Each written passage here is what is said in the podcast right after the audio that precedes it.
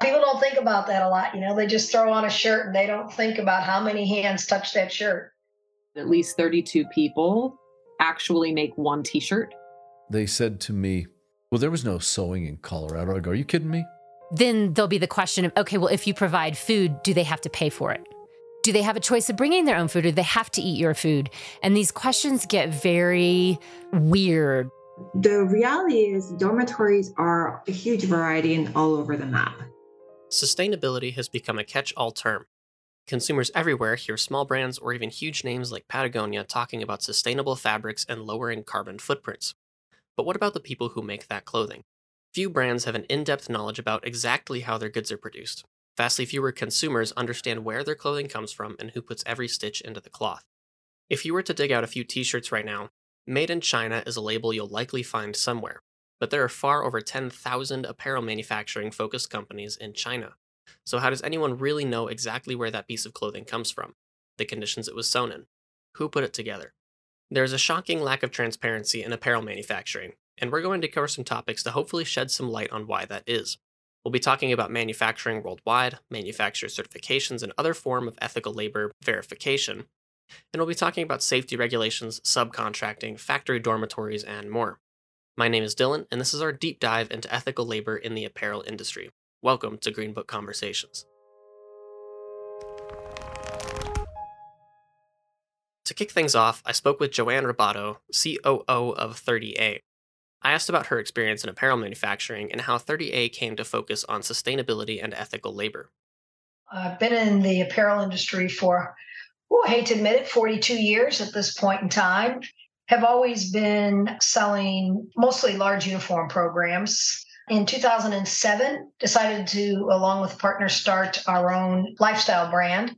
And I had made a conscious decision that after that many years of selling lots of polyester, I decided that it was, if I was going to develop a line, it had to be made out of recycled material, sustainable, and made ethically.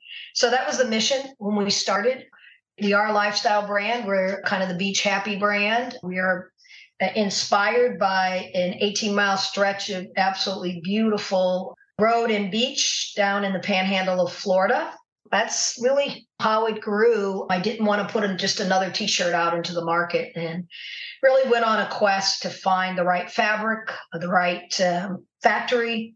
It needed to be on the same mission that we were. We're the beach happy company. We have to protect the beach. And, you know, that starts with trying to get plastics out of the ocean. That was step number one. And being a lifestyle brand, I've seen things like sunscreens, drinks, in addition to the apparel side of things. Yeah. Like we have beer, we have wine, we have seltzers, we have coffee, YOLO boards, electric bikes fits in. Anything that kind of fits in the lifestyle brand of just a happy beach life. We have our own radio station. We have a magazine called the Beach Happy Magazine, and we just try to bring. There's enough. There's enough people that are covering gloom and doom and bad news. Uh, we're the happy company, man. We only talk about happy things. So. So I saw on the website the amount of plastic bottles that 30A is taken out of the water potentially by manufacturing recycled polyester T-shirts out of them and whatnot is somewhere in the range of I think was it eight million? We're well over eight million now. Yep, yep. yep. Wow. Yep, pretty proud of that for a little company. What about the ethical labor side of things? When you talk about manufacturing 30A products on the apparel side of things, how do you quantify the ethical labor that goes into that? How do you find that? You know, I think for me, having my background in, I mean, I've been in factories a lot in the US when we were uh, manufacturing heavily here in the US. In the early days of my career in the 70s and 80s, you know, I could visit 10, 15 factories in a couple days in the South. And, you know, those days are gone, but been in a lot of factories in the US, been in factories all over the Caribbean, from Belize to Dominican Republic, even was in a factory in Haiti. Haven't been to many Asian factories, was in a factory in mm-hmm. India. You know, I've kind of had a lot of eyeballs on it. That was important to me when we were picking the manufacturing partner for us for this line. It's not just about the fabric, it's about the people that are making it. So it was really important for me to find a factory, go to that factory, see how they treated their employees. You know, people ask all the time about ethical labor, and it's not just the paycheck. that they're making a living wage. You know, I think people are very surprised to find out that unfortunately, a lot of people that sew in the garment factories don't make a living wage. But for me, it was a lot more than just a living wage. I wanted to make sure that the factory treated the employees the right way. Were the machines set up ergonomically so that they're not doing the same repetitive task day in, day out? Are they cross training so that they can actually get some mental stimulation as well as physical, moving out, doing different jobs, trying different things? And that they had a job. They knew they had a job.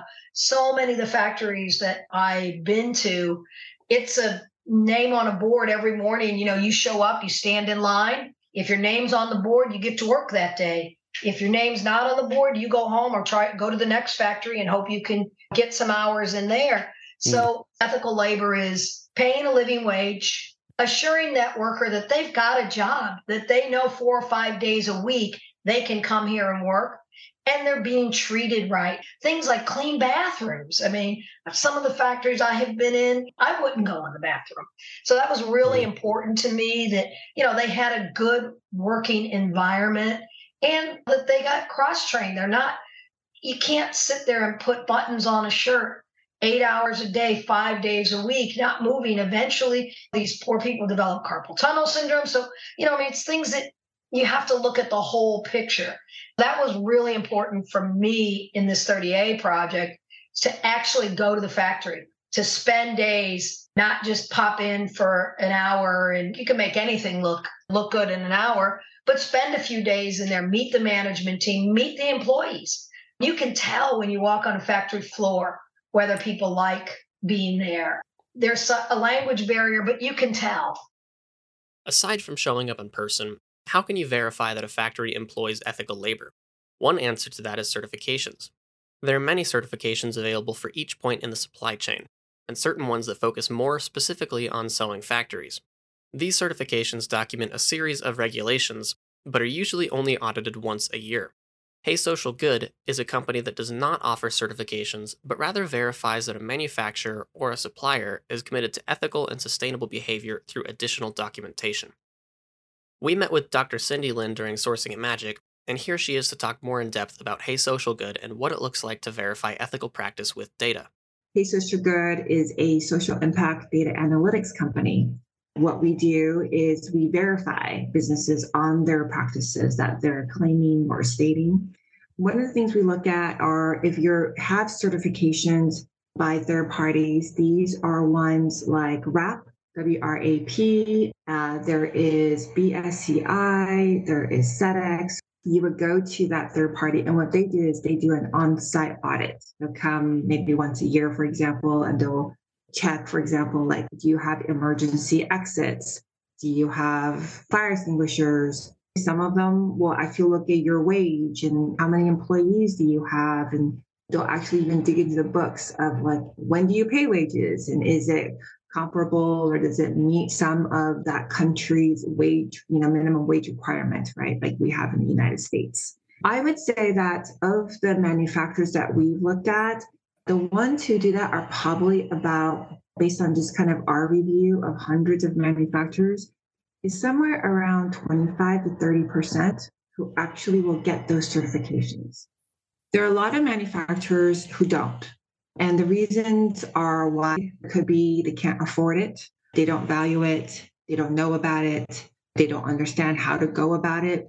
And then let's say that you know about it, and then you have to find the funds to support it. And that could be very costly depending on what the size of your manufacturing. There are many manufacturers who their profit margins are small, they're not like a huge conglomerate group. For those manufacturers for Hey Social Good, our goal is to not limit people if they're truly working on some legitimate practice that fair treatment to workers, right? That's what we're looking at, wage equity, et cetera. So, what we look at is a couple of things. The first set is any publicly available information they have about how they work with other partners, like say if they work with craft artists and they can name who those craft artists so we can actually seek them out or pinpoint them. If they're very, very detailed about what that practice means, that's one part as we look for some documentation of that. So There's a lot of smaller manufacturers around, particularly, you know, wool or wool fibers is one of those where in countries, for example, like in South America or even Central America, where they are small. I mean, it's literally craft art, it's like 50, which might seem a lot for some, but it's actually small when you're talking about hundreds or thousands, you know, in a manufacturing facility. But they are really focused on treating their workers because it's almost like a community is all working on it. So, in those situations, what we're looking for are any kind of evidence, right? Their description of their process, frankly, even photo documentation, receipts, invoices, all kinds of those things. That helps us try to fill the gap where they can't afford to pay a large certification so that we can double check oh, okay you're actually working on something where it's truly helping your community i won't say it's just other countries that's also the case in the united states in the US, there's a lot of small groups who, you know, maybe it starts off with just like, we thought this would be a good idea to knit, and then it kind of becomes a thing. So, similarly, you have that everywhere. What we're looking for is a consistent pattern of practice, not just you get that one certification, you're done. We'll follow the black hole, so to speak, of like, okay, it was cool that they did it this time do we see that repeated over time? Do we see that practice repeated? the advent of data information in our world. All kinds of people will upload videos, as you know, via all kinds of social platforms. Even people who work in factories will upload videos, even if it's not from a official source. You can get access to information from other people within, and you can hear. It. And so there's actually a whole other effort where people are trying to use that information. So that's what we also look at. So you can even uh, go into social medias, what like sorry, employees' social media pages and see the posts exactly. they're making about the factory and what they're up to inside. Yeah, so we've seen things like that. You know, I think that in the last year or two, there's probably like there's more awareness by the factories who do that, but you can still find little things that kind of bleed out. And again, it's not like we're focused on that one thing, right? So we're trying to look at the collection of all the information to let us know we're not out to ding anybody. We're out to just show like, are they making consistent practice? Are they improving on their sustainability? You know, what we do is we medal rank and we verify, right? So we have two processes. Medal ranking to just recognize they're consistent, expansive, and work on whatever sustainable ethical practice in depth over time. And then we verify if we can we corroborate with additional documentation. Our mission is to encourage businesses to do more. How do you find the manufacturer for you? a company called Threefold, that's spelled T H R 3 E F O L D, is working on a platform for networking with sustainable, ethically focused factories. I'm Jessica Kelly, and I'm the founder of Threefold. I started in the fashion industry 12 years ago. I got my start in New York in PR and had the privilege of working with two of the top PR agencies in the industry. So I was helping process invitation requests and Fashion Week and scan and copy press clippings that we had gotten from our clients, which were people like Tory Burch, Tommy Hilfiger, Alexander Wang. Oscar de la Renta before he passed away. And so it was just a really great crash course into who's who in the industry. I had been in the industry a few years when I really started feeling like I had had the Devil Wears Prada jobs that I had dreamed of and really felt like I was having this moment of reckoning where I didn't really see what any of it mattered and what bigger difference was being had. I had an opportunity to go on a mission trip to Zimbabwe. It was my first time in a developing nation. Africa absolutely stole my heart. I was just very overwhelmed by the joy and the generosity of the people, such incredible entrepreneurial spirit, but very little job opportunity. And at the time, there was a really oppressive dictator who was keeping a lot of that opportunity away as well. I just was very pulled to create some kind of a difference that could create jobs for people. I had this one idea, but I didn't have enough background or understanding of production. And so I went on a month long research and development trip to India in 2016 and met with anyone and everyone who would meet with me, really. Um, and it ended up being just a slew of different kinds of factories from small scale shops who were focused on employing women who had been rescued out of sex trafficking and giving them a whole fresh start, financial planning classes, life skill classes, housing, in addition to a job and India's largest manufacturing exporter who makes for Target, H&M, Kohl's and they had leading or still do have leading labor standards in the industry. They have daycare for their employees' kids, they have machines that dye denim with one glass of water and I just was so overwhelmed at like all these great things and why this made in Asia stigma was still so prevalent that that was a bad thing. I took a look and all of their websites were pretty terrible. It wasn't like you would just go online and search for good factories and this list of factories comes up.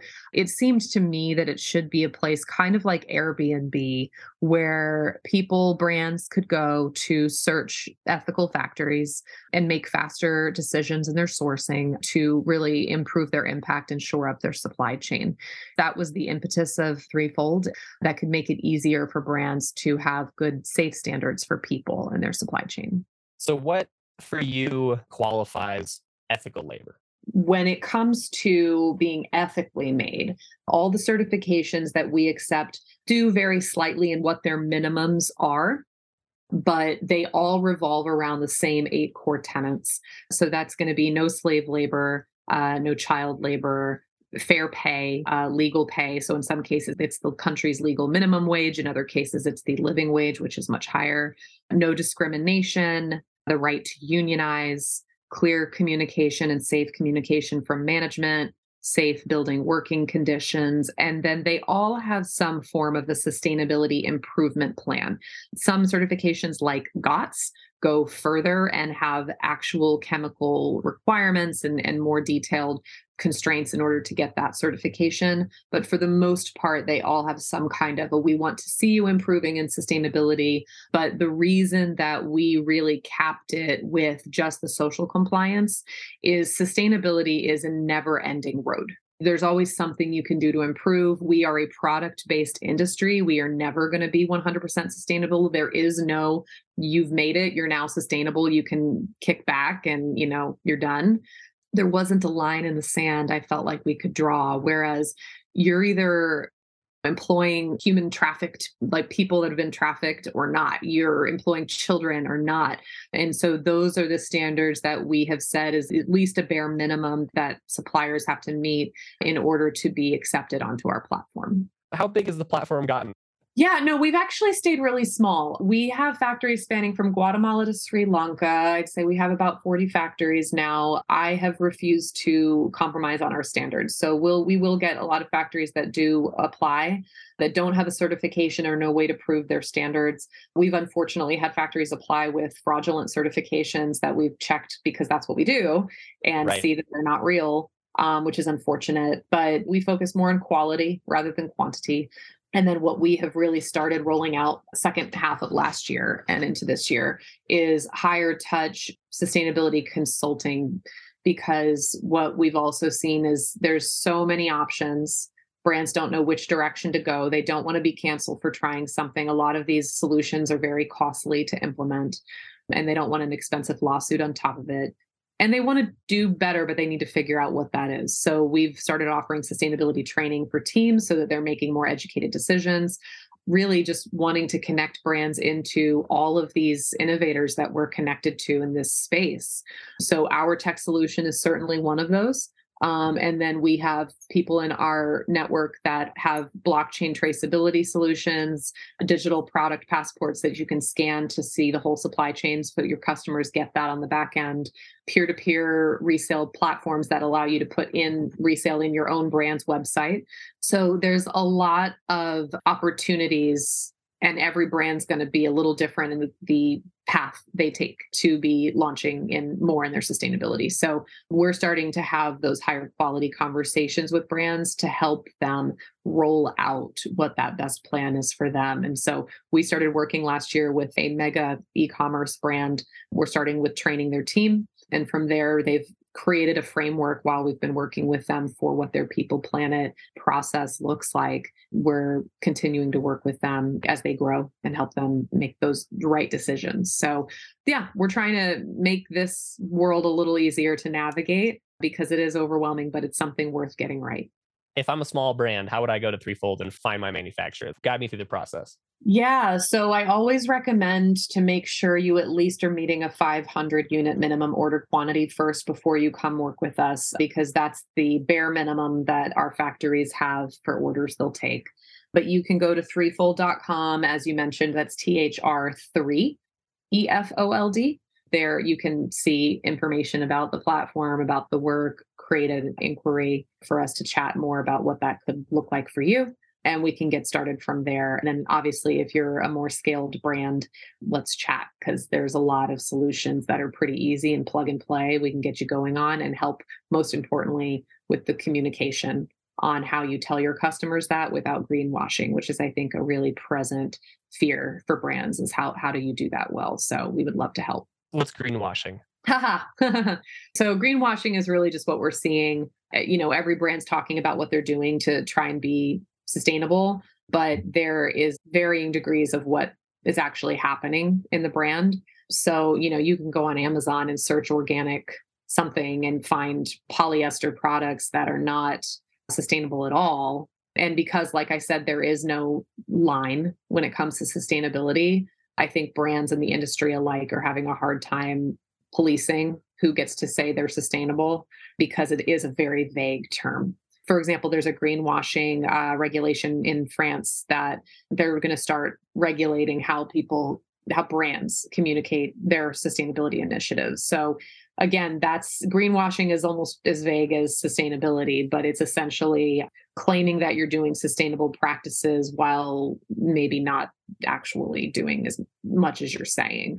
I always liken it to if you go down the grocery aisle to the juice and you see juice and it's like 100% juice, 100% juice, 100% juice, but then you like read the ingredients and it's like fruits like the smallest ingredient in the ingredient list and it's like concentrate and they're allowed to say that. However same thing in fashion you know are you allowed to say this is fat free when it's full of sugar and terrible for you and that's called a diet food right? So it's like what do we allow brands to claim that's misleading customers into thinking that this is a sustainable product they're supporting? So that's really the back end of all or the front end i guess i should say of all of this. The end result is you know you're trying to do all this stuff for marketing to make your brand have good standards and be more profitable let's be honest. And so making sure that you're doing that and it doesn't result in a $5 million lawsuit like we have brands in today is making sure you do that right is important. Next i sat down to talk with someone in denver with a very different background well, my name is Jack Makowski. I'm Executive Vice President of Ralph's Industrial Sewing, and I'm Chairman of the Board of Denver Design Incubator. My background is uh, kind of interesting and different. I have three degrees. My first one was mechanical engineering with a minor in physics and mechanical design. My second one was industrial engineering with a minor in physics and industrial design. Then I went to Oregon State and got my master's in industrial engineering with a minor in business. Got out in 1972, and there weren't many jobs. so I walked into a big purple building in Pueblo West, Colorado, and it was Aspen Skiwear. And they were looking for an IE. And I'm like, oh, I'm one, but I didn't know a needle from a thread. 51 years later, I'm still here doing the same thing. Went from straight on the floor, managing, doing time studies, costing, getting into running whole factories. Aspen Skiwear, I started there. I worked in development of a new company called the Allen Company, which is now huge. They do gun cases and stuff like that. I went on to another company called Athlon Products, which made ski bags, boot bags, duffel bags, had their own lines of luggage. Went from there to OP Children's Wear and Imperial Headwear, EXQ, which was a made race team uniforms for Indianapolis and all this sort of stuff. After 20 years of that, I went to Ralph's Industrial Sewing they told me come to work for them, and I go, well, I, I don't, I don't fix machines. And I says, I, uh, I call you guys when I need that. And they go, no, you can sell them. You know how to set up a factory, and we don't know that. I said, oh, okay. 31 years later, here I am, still doing the same thing. And it's worked out well. You've got companies you've worked with in the US and setting up factories and selling machines. What experience do you have outside the US with offshoring or sourcing? When I worked at OP and when I worked at Aspen Skiwear, we had manufacturing offshore in the US and offshore. And at that point, I would go occasionally down to Central and South America and the Caribbean and had factories in St. Lucia and St. Kitts and St. Martin and Martinique and oh, Costa Rica and Honduras, all up and down in there, you know, and uh, into Colombia and Venezuela. And then over into Portuguese Macau, Hong Kong, Taiwan, and a little bit into Turkey. We would do contract work. You know, they had their factory set up. We would supply them with work. They give us a quote. We'd work that out. And then I had other stuff all around the U.S. So I'd go all around the U.S. to different factories and in Washington, North and South Carolina, into Nebraska, into Iowa, places like that, California, all up and down in there. Was that mostly consulting with factories to see production lines for things like Aspen Skiwear? and- Correct. I would take, usually I would take units down there, get them quoted. If it worked out right, the numbers were good, then I'd say ship them down. When we were dealing with uh, like OP Children's Wear, there was a, what they called an 807 and an 807A program that went on in those days. It was called the Caribbean Initiative and all that. What they would do is, it was called Made in the U.S. Eh. What we did is we cut the fabric in Denver, we'd ship it down there. They'd sew it complete, maybe leave one button off, or put wouldn't put a label in or something. So they come back, then we can complete it there, and it was done. And that's the way we did it. That way, you could put it in there what they call their 807 zones or their maquiladoras. It was this little walled off area of factory that uh, factories, and it was in that area, and that made it so you weren't dealing out in the outside public. And those factories were beautiful down there. I have to tell you, it was. Sometimes you have an attitude like, "What do they got?" You know, it's it's a sweatshop. Mm-mm. They were gorgeous. They were big. They were nice. Then you say they would leave a button or a tag off intentionally. It- of no, pickup? that's what we had to do because Huh. if we had it as a finished product, then it had came back to the U.S. and there was all kind of duty that had to be paid on it. But if Oh. it was set up to where you had it incomplete, then it had to be come back to be completed in the United States. It was all legal. That's the way they did it. And then you had to put a button on it, or you had to put the label on it. Or you had to, at that point, then you didn't have to pay duty on it. So you could do this fa- manufacturing there. that's interesting. Mhm. It was, I mean, in one sense, it, it was good because we provided jobs for people that were in the cane fields chopping cane. And the other thing that was kind of bad was that we went from an era where we had a factory in every little town somewhere making something, and instead we shut it all down and sent it somewhere else in the world. Back in the 80s, we decided we were, we were going to disrespect all the sewers. You know, in other words, it was like, oh, that's something grandma did. She could figure it. It's nothing. Shut the factories down and get them out of here, right? Not realizing that these people had some really nice skills. They were more skilled than a welder, but you pay a welder $150 an hour, no big deal. But because grandma fixed your pants one time, you think that, that you shouldn't pay anything. I was on NPR one time. They said to me, Well, there was no sewing in Colorado. I go, Are you kidding me? I says, I could leave Pueblo, head north, all the way up to Cheyenne, all the way down to Albuquerque South, all the way east into Kansas, or from this point in Denver, all the way into Nebraska. And I said, There was a factory in every town. They were sewing something or making something or assembling something. And not only that, then they had pickle packing factories and they had guys making parts for tractor. There was something. Now there's a bunch of empty buildings. What about supply chain transparency? Coming through the industry, what issues, if any, did you run into with knowing exactly where things were coming from? I didn't have too much of a problem with it in my day because most stuff was here. The only time I had problems later was when the government would require certain things, like it had to be made in USA. Well, we don't make any machines in America, right? But you'd buy it from that guy in New Jersey. So they'd say, well, that's good enough. Well, yeah, it came from China, came from Japan, whatever, you know? It's got that little made in China stamp on it yeah, and somewhere. it says, but well, I bought it from, uh, you know, Joe Jones out there in New Jersey and he sent it to me. Okay, Huh. good. But as far as fabrics and materials and all that sort of stuff, I didn't have to deal much with that because usually everything was made domestically. Now that's all gone. And I hear people constantly complaining to me about we can't get Velcro or we can't get buttons or we can't get um, zippers or we can't get, I don't know what to tell you, you know, because it's not here. and it gets harder to monitor that as it gets farther away. It's that is hard to monitor and it's hard to when it gets here, is it wrong? And when it's wrong, what are you going to do about it? You're still out. There's just not the factories that used to be here. There's not people that used to be generations. I could go in our factories that we used to have in, uh, North Georgia, and you know, you, it was a grandmother, a mother, and a daughter and the son, and they all worked in that factory. That was what they did. And you know, as the kids got better educated, they didn't want to be in the factory. The factories were looked at as, oh, you don't want to work in a factory, and we competed with people like McDonald's, even you know, that had better wages, better benefits, things like that. So we kind of lost those generations coming in to the American factories.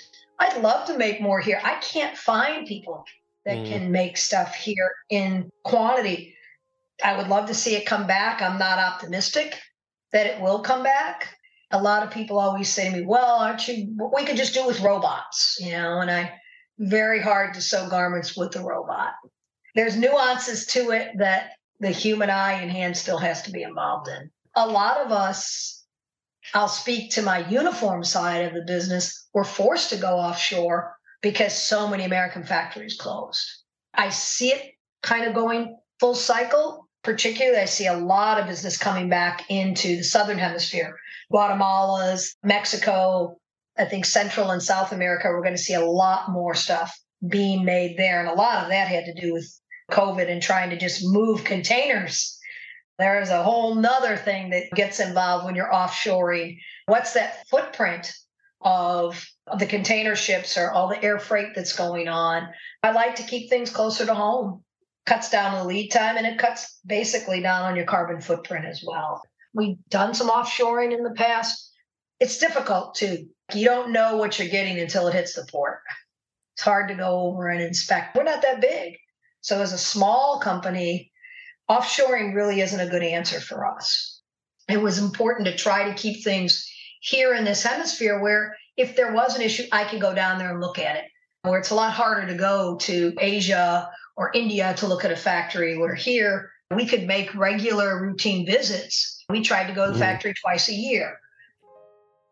Made in doesn't mean anything as far as standards go ethically made is a totally different thing. And we've even had, I mean, every year we have instances of trafficking and poor working conditions found in Los Angeles, in New York, so many in New York, in the UK. It happens consistently and it often doesn't get news coverage because there's a lot of things to talk about in the news when it comes to offshoring, Pandora's box is open. We are a global industry, whether we want to be or not. There is no going back to the days when we only sustain this entire industry in America. That being said, I'll backtrack real quickly. There are even things today that you can't even get made in America. I had a friend several years ago who wanted to do a completely made in America leather handbag brand. And there are no hooks, closures, and clasps that are even made in America anymore. They're all made in China. So there are some components beyond just the garment factories themselves um, that have just completely died in our country because they just haven't been used here in so long. It sounds like the factories that you worked with down in Central America region. They're beautiful. Beautiful, big factories, big. had good safety features. I didn't see any safety problems, but they had the latest equipment. Their, the lighting was terrific. Their walls were painted white. The lighting was beautiful. They were air conditioned. They had bathrooms were nice. They had cafeterias to, for the people to eat that were nice. I was always like, I don't know if we have that even here most of the time, you know? Mm-hmm. So I, I didn't hear people upset or complaining or whatever. They always seemed to be friendly and nice and happy and all that. I didn't see any injuries or anything like that, but it was it was done very well. That's all I know that I saw there. The places I saw ugly factories, I went into some stuff in LA. Whew, there were some factories, you know, were bad uh, that's where you want to look at the old sweatshop. Yeah. We had the sweatshops. We had the Triangle Shirt Factory, right? It was us, not Costa Rica. The reason that we have all of the labor requirements and building codes that we do actually all typically stems back to the Triangle Shirtwaist Factory fire that was in Greenwich Village in New York City uh, in 1911. When that fire happened, there was a lot of Italian and, and Jewish girls that were working in the garment factory. That was a common job for immigrants in the US at the time to get for girls, young girls. And they were locked and trapped in there. And it really stemmed, or I should say, was the impetus for all of our modern workplace codes and safety conditions we require in the US today. A lot of people don't know that. The Triangle Shirtwaist Factory was a manufacturer of women's blouses. That fire in March of 1911 claimed the lives of 146 people. The fire escapes collapsed, and fire truck ladders were unable to reach up the eight floors to the factory. The doors inside had been locked to prevent theft. The incident led to the creation of the Factory Investigating Commission, which eventually created 30 new health and safety laws in New York. Factory disasters are not isolated incidents, and it is not a problem that has gone away. According to Sourcing Journal, on November 22nd last year, a factory fire in central China killed 38 people. To escape, workers had to cut through wire fences and jump over meter high walls. Other factories, especially metalworking and chemically based industries, have seen much higher death counts and injuries. The factory disaster that has garnered the most media attention was Rana Plaza in Bangladesh during 2013. The factory collapse resulted in the death of over a thousand workers. Rana Plaza, I think, had a similar awakening in our modern industry of what was going on in other countries, albeit they're other countries and they're not our companies. So we can't have the same exact protocols that get rolled out because, you know, we can't create laws for other countries. However, when you are thinking of what workplace safety means, it's a few things. It's not just the fire exit signs or the fire extinguishers being present and people knowing where they are, which is definitely a part of that. But it's making sure that the exits are not locked. That's actually a really common practice in a lot of factories still today that also happened at the Triangle Shirtwaist Factory, which is the owners not trusting that the workers aren't going to steal product and so they lock all of the doors to not let workers go out and take a break, to not let workers leave with any product. And then, of course, the way most factories are built, you've got the cutting room floor on the bottom floor, which creates a lot of fodder when you're cutting all of that cotton and it's getting all that dust and debris. And then you've got all this machinery. And so a spark turns into kindling that's one of the common issues when you talk about building safety is that specifically with Rana Plaza, what happened was their building had a lot of structural cracks and damages, which apparently, and I thought this was interesting, the days leading up to the collapse, workers had been complaining that they, you know, saw and were worried about the cracks in the building. The owners said, no, don't worry about it. Get back to work. We need you meeting our quotas. And because garment workers in a lot of these countries where our supply chain exists get paid monthly and they get paid at the end of the month. Well, Rana Plaza was about midway through the month when that collapse happened. So people, you know, obviously need their pay. They're providing for their family. They're midway through a month that they haven't been paid for yet. So they go to work. I think many of us would do that. In developing nations, the power kicks off a lot every building has generators that'll kick back on, get the power back on. So the power is just not stable. Having generators to have that backup is a very, very common thing in all of these countries. What happened that day, the power kicked off, the generator kicked on. The generators are on the roof of the building. They create a lot of vibration when they're running. Those vibrations took those cracks and took down the building frankly, I can tell you in the old days, I walked in factories, you could hardly get down the aisle. Things oh. were so, you know, just jammed in there. So, you know, that whole ergonomic safety is is very important. In the United States, we have OSHA and a lot of health requirements. So if you have any kind of facility, whether that's a laboratory or a factory, you have to have all these quality assurances of like chemical use for example, because if you're doing dyes or anything, your kind of finishings, you know, applications of stuff, you kind of have to have some kind of a process for how you're applying those chemicals. And that may or may not be the case in other countries. So another thing to look at is do you have a system for how you apply chemicals? I mean, the whole supply chain manufacturing along that, whether you're a knitter, cutter, sewer, or applying, there's some chemicals in place. So I wanted to cover subcontracting because in subcontract doesn't have to be a bad thing. I understand that there's factories that say, oh, we don't have the machine to make hats. You can make hats. We can do the rest of the order, right? Let's work together mm-hmm. on this. But even then, I think there's a lot of concern over it because if I'm a small brand and I send my stuff somewhere, oftentimes you're not even told that your stuff's going to be sent to another factory whether it's nefarious or not, right? I mean, there's circumstances where a factory will say, we can't produce this because it's too cheap. We got to send it to the sweatshop or whatever. Yeah, I think you bring up a really good point because subcontracting is nuanced. So, first and foremost, one of the things that I have learned from a lot of the cultures which we have factories is there is, especially at least I can speak to Asia, it is considered rude to say no it is a culture of always say yes and please the client. And I think there's a portion of us that can understand that in America because we definitely have the the customer is always right mentality. However, because we also value transparency and truth, we see somebody telling us yes, but they actually can't do it and it's a no, and they're doing something else behind our backs as deceitful. So I think it's important to understand in their culture, first and foremost, that they are trying to say yes to consistently please you and bring you offerings that are going to be what you're looking for. That's why I think it's good to know that and to ask questions around it. So, if, you know, giving them an out, if we can't do this, what are some of our options? Can you give me other options so that you're not asking yes and no questions um, and you can get more full responses? Subcontracting, the nuances of it is what you mentioned. So, maybe it's a category they can't do, but factories are a small world. Everybody knows everybody in their local community or country, depending on how big the country is. And so they do know Uncle Joe down the road that has the hat factory, right?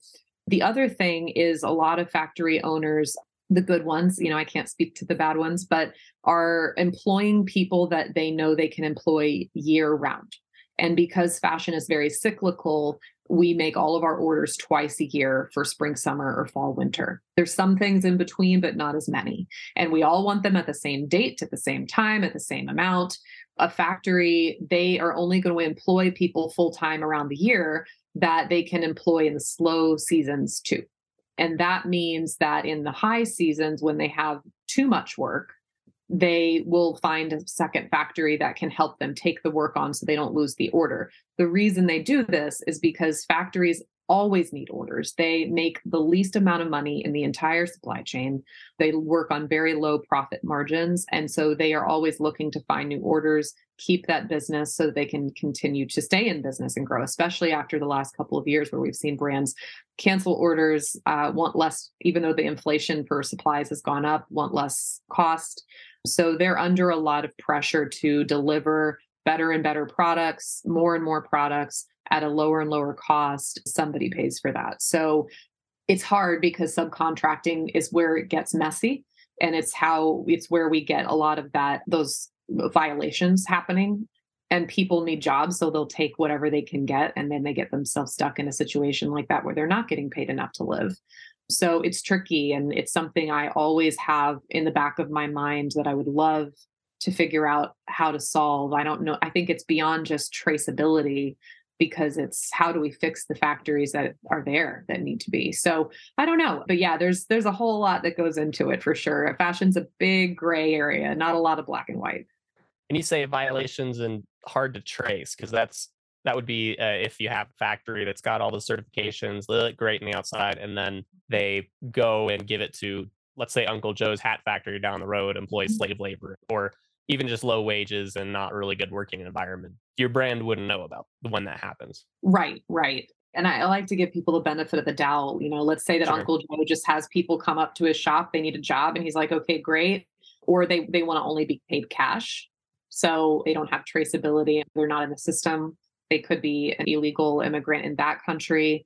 That's often an indicator in many countries of human trafficking because they'll take them from their country that speaks their language to a country that doesn't so that it's much harder for them to a have any rights and b know how to talk to people to get out of it like i said very nuanced and something i'd love to figure out if there's a way to put some checks and balances around but when you don't know where product is going it's just very hard to track and there's so much of it and, and our industry is so global that it's it's real real hard to the cat's out of the bag what issues have you run into kind of verifying the supply chain history Yeah, so we haven't tackled other tiers of the supply chain yet. Uh, Such as sourcing the the yeah, fabrics so and buttons and things like that. Any subcontractors. When you go into that, that's going to be a little bit more like a um, blockchain traceability solution. I do have friends in that space.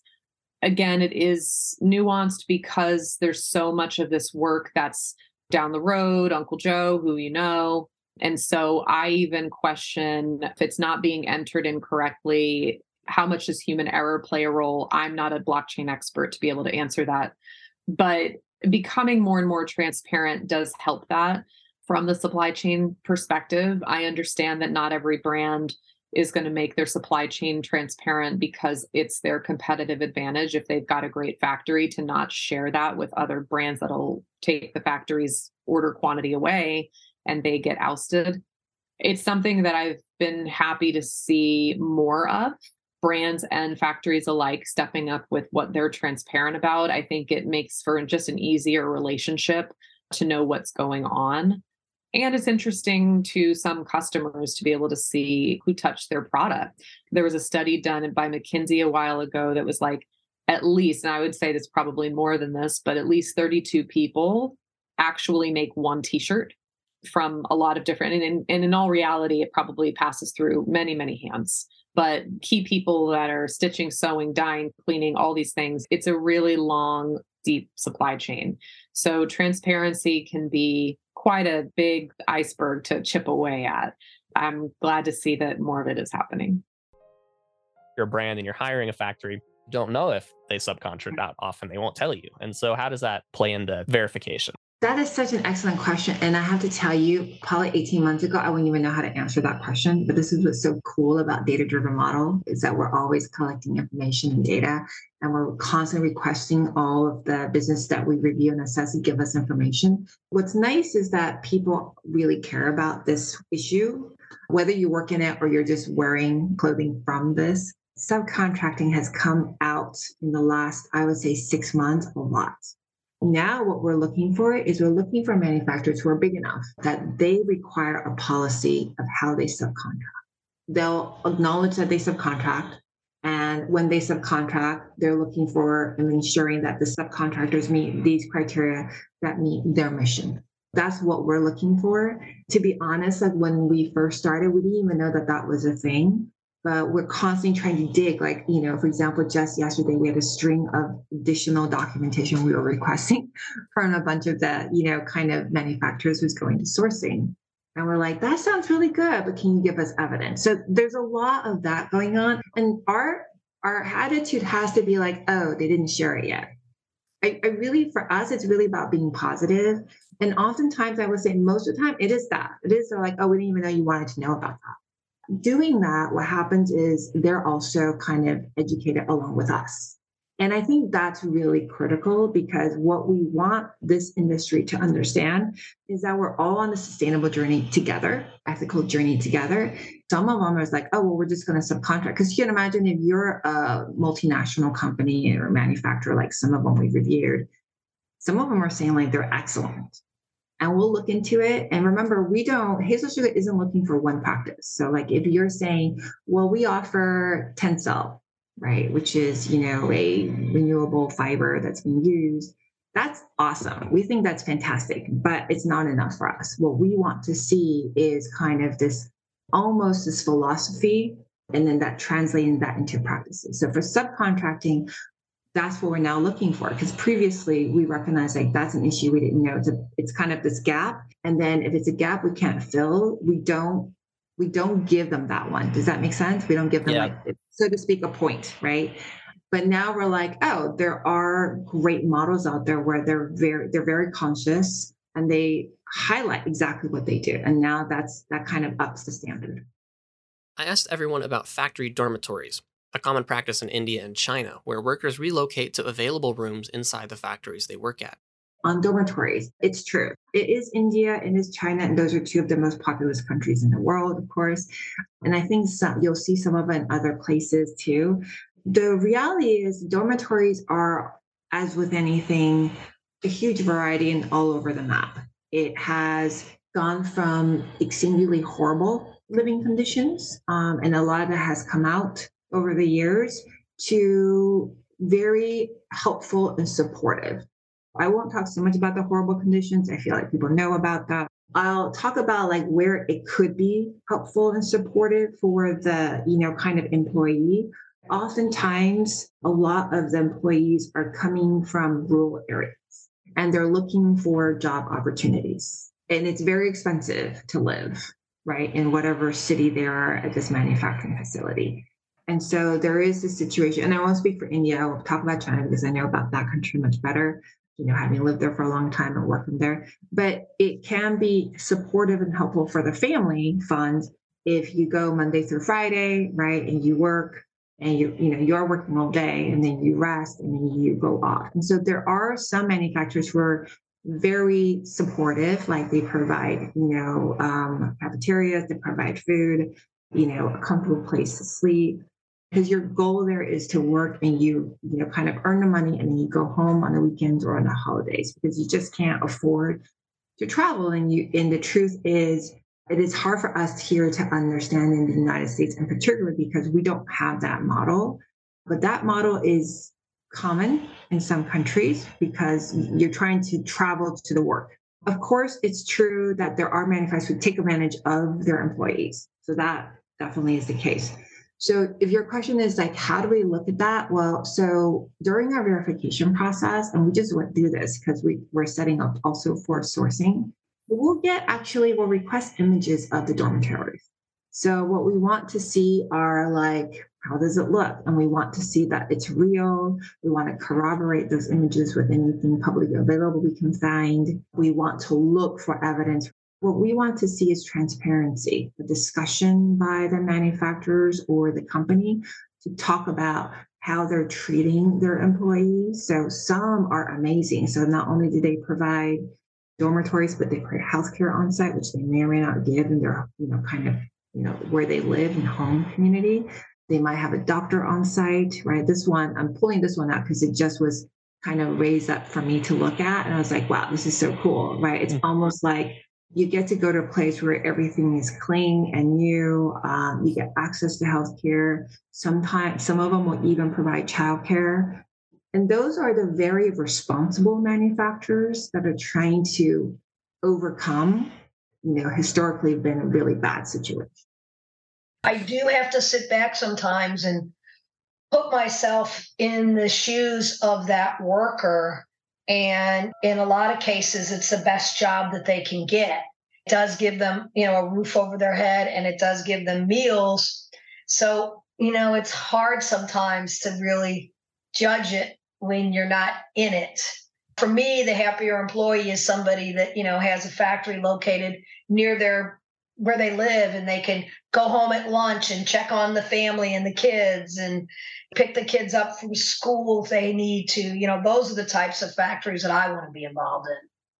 So, factory dormitories, for example, that small shop that was employing women who had been rescued out of sex trafficking that I had spent time with in India, they had dormitories. They were putting them into better situations and giving them an opportunity to get on their own two feet. That requires transition. And then there are some factories that have them because, let's say, they're in a big city and a lot of people leave the towns around those cities because there's zero job opportunity.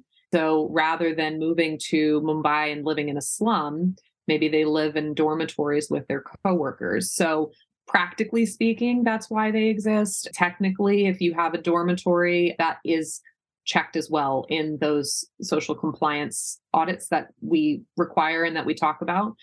So that's another reason why they're very good to have because any dormitory situation is going to be held to the same standards that the factory is. And again, that's where you can get some questionable situations of mattresses being thrown on a floor to, you know, be like, oh, here, go sleep here. Yeah, I don't know. There's there's just a lot that can go wrong there. So making sure that that's also a part of that check is a good indicator of what's going on.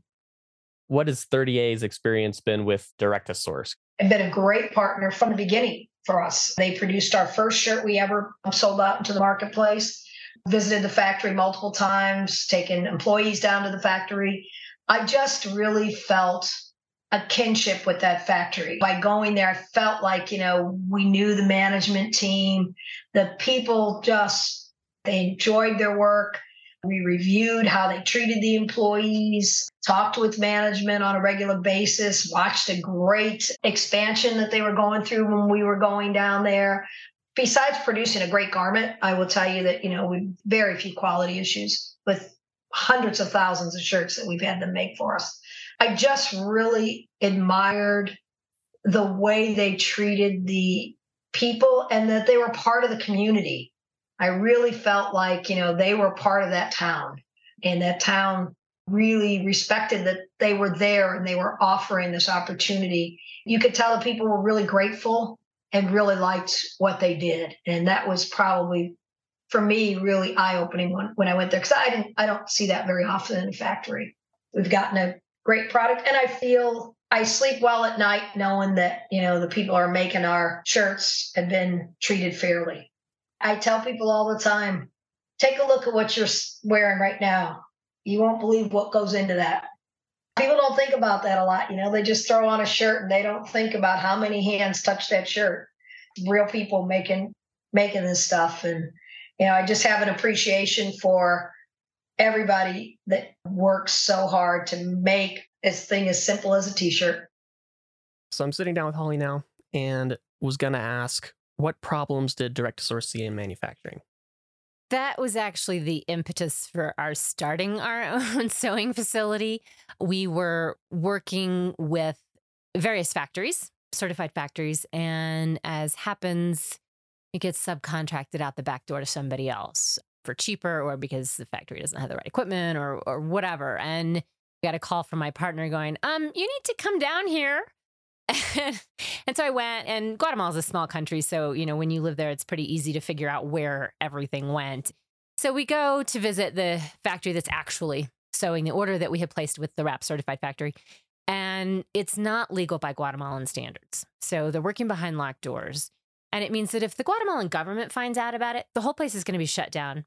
All of the sewing that's being done in there is going to be confiscated. So you're going to lose your entire order.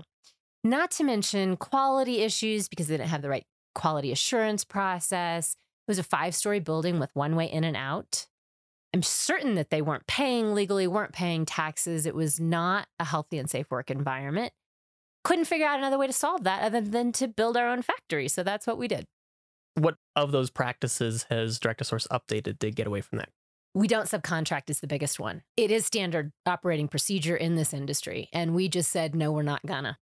When we sat down to build direct, we kind of looked at everything. We took the time and we said, let's not just do it because this is the way we've always done it, this thing. Let's look at every aspect and say, is this the way we should do this thing? And so we kept the best of quality control procedures and some other things that you know, you kind of do as a standard as a high quality factory. But then we looked at everything else and said, no, we don't want to do that. And when it comes to the human ethical side, frankly, we just really wanted to create a place that we wanted to work, right? So think about jobs you've had that you felt valued. You were paid well for what you did. You didn't feel just like a number. You felt like you were part of a family. You could go to your boss at any point in time and talk to them directly if there was any concerns or issues. And so that's what we created, right? So we created a place that would be a good building to work in, a good location so our employees don't have to commute for hours and hours and hours in crazy Guatemalan traffic. You know, we pay well, we provide a lot of training, we provide a lot of support. We don't work overtime. We work five days a week, which is not normal for factories in Guatemala or pretty much anywhere in the world. And we wanted our people to have time off on the weekends to spend with their families, to spend with their friends. For some of our younger workers, they wanted to pursue their dream jobs, right? Because sewing in a factory is not everybody's dream job. That's okay. And so by having that l- more limited week in terms of set hours, no overtime, no weekends, they can do that. And so we've had a couple of gentlemen graduate. They had gone to school to be mechanics. And once they got their mechanics license, they left us to go be mechanics. We had a young woman who wanted to be a chef. And so she went to culinary school. And when she graduated, we lost her as an employee, but she got her dream job. She got a job in the city as a sous chef at a James Beard awarded restaurant. So it's just been really gratifying to see people with the ability to pursue their dreams. And some of them will be with us probably forever because they love what they do. It's a great feeling. We've been asking people about factory dormitories. What's your take on those? you know, I I know it's a thing. I read the CNN article a couple weeks ago. Didn't actually have anything to do with the apparel industry. It was just talking about manufacturing in, in general. And a reporter had gone over to China to actually talk about COVID and had gone into some of these outerlying villages and had government people following them. So they weren't actually allowed to ask any questions about COVID. So they were just talking to the people about whatever they could. And I just found the story so striking. These people had come home for Chinese New Year, and it was the one time in the year that they got to see their parents, their children, maybe their spouse, because they had to go to the cities and live in dormitories to work so that they could support their families. And they got to come home once a year and see them. And it's not that they love doing it that way, they're just very matter of fact about it, at least in the article. Uh, this is just what we have to do. And I just find that sad. I mean, not trying to put American values on anybody else's culture, but I think all cultures around the world are family centric.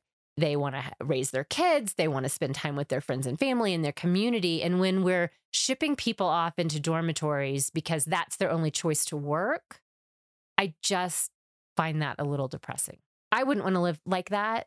And I hate it that other people have to choose between their family and some kind of job somewhere. So I've got the WRAP, that's WRAP pre audit assessment form here. Thought we could just go over a couple questions in it and see why they're relevant. All right, so section 8, question 23 Is there clean drinking water and is it easily accessible in the facility? Yeah, it's it's sad that we have to ask that question but in many countries, we do because clean drinking water is not always readily accessible. In Guatemala, we actually have pretty good clean water. And most people in Guatemala actually drink bottled water or prepared water. They don't drink tap water. Um, in the hotels or even in their homes, they they bring in water to drink. That is kind of the norm there. We have clean running water in the facility, but we actually do bring in drinking water. That's just kind of culturally and the way they do. So we do that. But, you know, it is a question. I mean, some factories don't have running water. Like the one factory that we went and saw where we found out the order had gone to have been subcontracted out, they didn't have running water in that building. The following question, question 24, is drinking water provided at no cost to employees? You start to see a lot of questions like this. Um, there'll be questions on there too, like, do you provide food at your factory? Which, right, if you have dormitories and people are living, you have to provide food. It's not like they can do that. We don't, our people don't live on site. They all live at home. And we have a nice picnic area, a covered picnic area where most people eat because the weather's always so nice in Guatemala. But then there'll be the question of, okay, well, if you provide food, do they have to pay for it? Do they have a choice of bringing their own food or do they have to eat your food? And these questions get very weird, right? Like, what kind of work arrangement is this, right? You're paying the employee, but they have to give so much back to the company to use the restroom or to buy water to drink or to buy food from the canteen that they're required to buy the food from. And that all gets very odd. And I kind of think it's odd that we have to ask these kinds of questions. Section two, question nine is Are the doors and gates of your facility locked only after business hours? Yeah, this is another question. So many, many, many factories work behind locked doors this has been a problem in factories. If there is a fire, if there is a, an earthquake, if there is some other issue, people can't get out. And there is a need in many areas that factory have for safety. And so the bigger factories in Guatemala City, down in the city, they have a need for safety. But if you go to the nice ones, they have a, a very large wall. They have razor wire on top of the wall, and there are guards with machine guns guarding the gate. But that's to protect the facility um, and, and the people in the facility, but they don't lock the doors, right? The people could leave the actual building. But some factories do have locked doors. And that, again, there are horror stories in the distant past and the not too distant past of what the results are there. I mean, imagine being locked in a burning building. We don't have locked doors, and we're actually up in the foothills outside Guatemala City. So it's a beautiful and safe community. So we actually don't have guards or razor wire and the doors are always so open because the weather's so lovely. Question 12 in section 2 is Is it mandatory for workers to use facility provided services such as canteens, dorms, or transportation? Right. And that gets back to the right. Are they an employee or are they an indentured servant? Like, what is their status? We actually, during the pandemic, we actually did have to provide transportation for our workers because they had suspended all public transportation. And so many of our people can walk to work, so that wasn't a problem. But some of our people do take the bus to work um, and they didn't have any way to get to work. So we actually rented a bus and hired a driver and went and picked people up. But they didn't pay for that. We just did that. But, you know, when you're talking about what are your employees paying you for the things that you require of them to work there, it's just a very weird situation. And I imagine that gets scarier if it's a mandatory dormitory. Absolutely. And and I, you know, you hear stories in various places that have the mandatory living. I mean, first they're separated from their family. They're in this dormitory, which often is very small, varying levels of cleanliness, varying levels of ability to have access to food and water and restrooms. It's just not a people honoring way to live. So, is Direct To Source WRAP audited?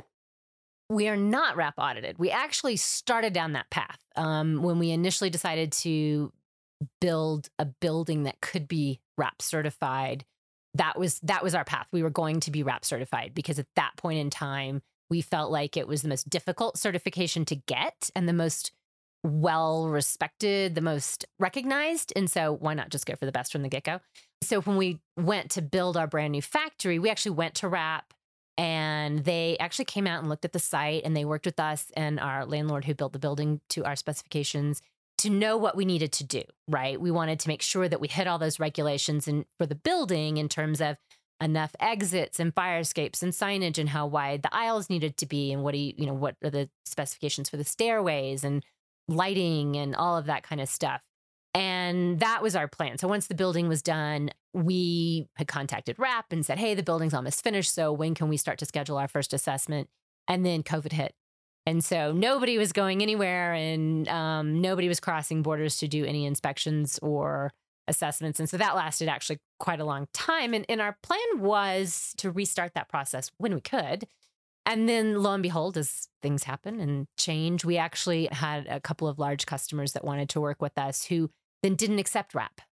They had other requirements for certifications. And so that we didn't do the WRAP certification. The, all of these certifications are really, really expensive. And it's not just expensive the first time you do it, you have to renew it every every so often, like every year or two years or three years. It depends on which certification you get. And so, you know, to get many of them and keep them all up is a very, very expensive proposition for a factory. So we kind of let our customers tell us what they required. And so that's what we complied with. So we're not WRAP certified. We may be at some point in the future, but we did spend a lot of time as we were building Direct To Source and planning things, understanding what it is are they looking for? What are they looking for in terms of pay? What are they looking for in terms of safety? What are they looking for in terms of shipping requirements? What are they looking for in terms of all of these different areas to make sure that we were prepared to meet or exceed all of those areas for an assessment? Thanks for joining us on our deep dive into ethical labor. There's still more to talk about, things like child and slave labor or blockchain verification strategies, but we felt this was a good overview of what ethical labor means. It's important to build a relationship with your manufacturer so you know what's happening on the factory floor. If you want to visit Direct To Source in Guatemala, give them a call or send an email to info at direct2source.com, listed in the description. They're a three hour flight from the southern US and they'd be happy to see you there.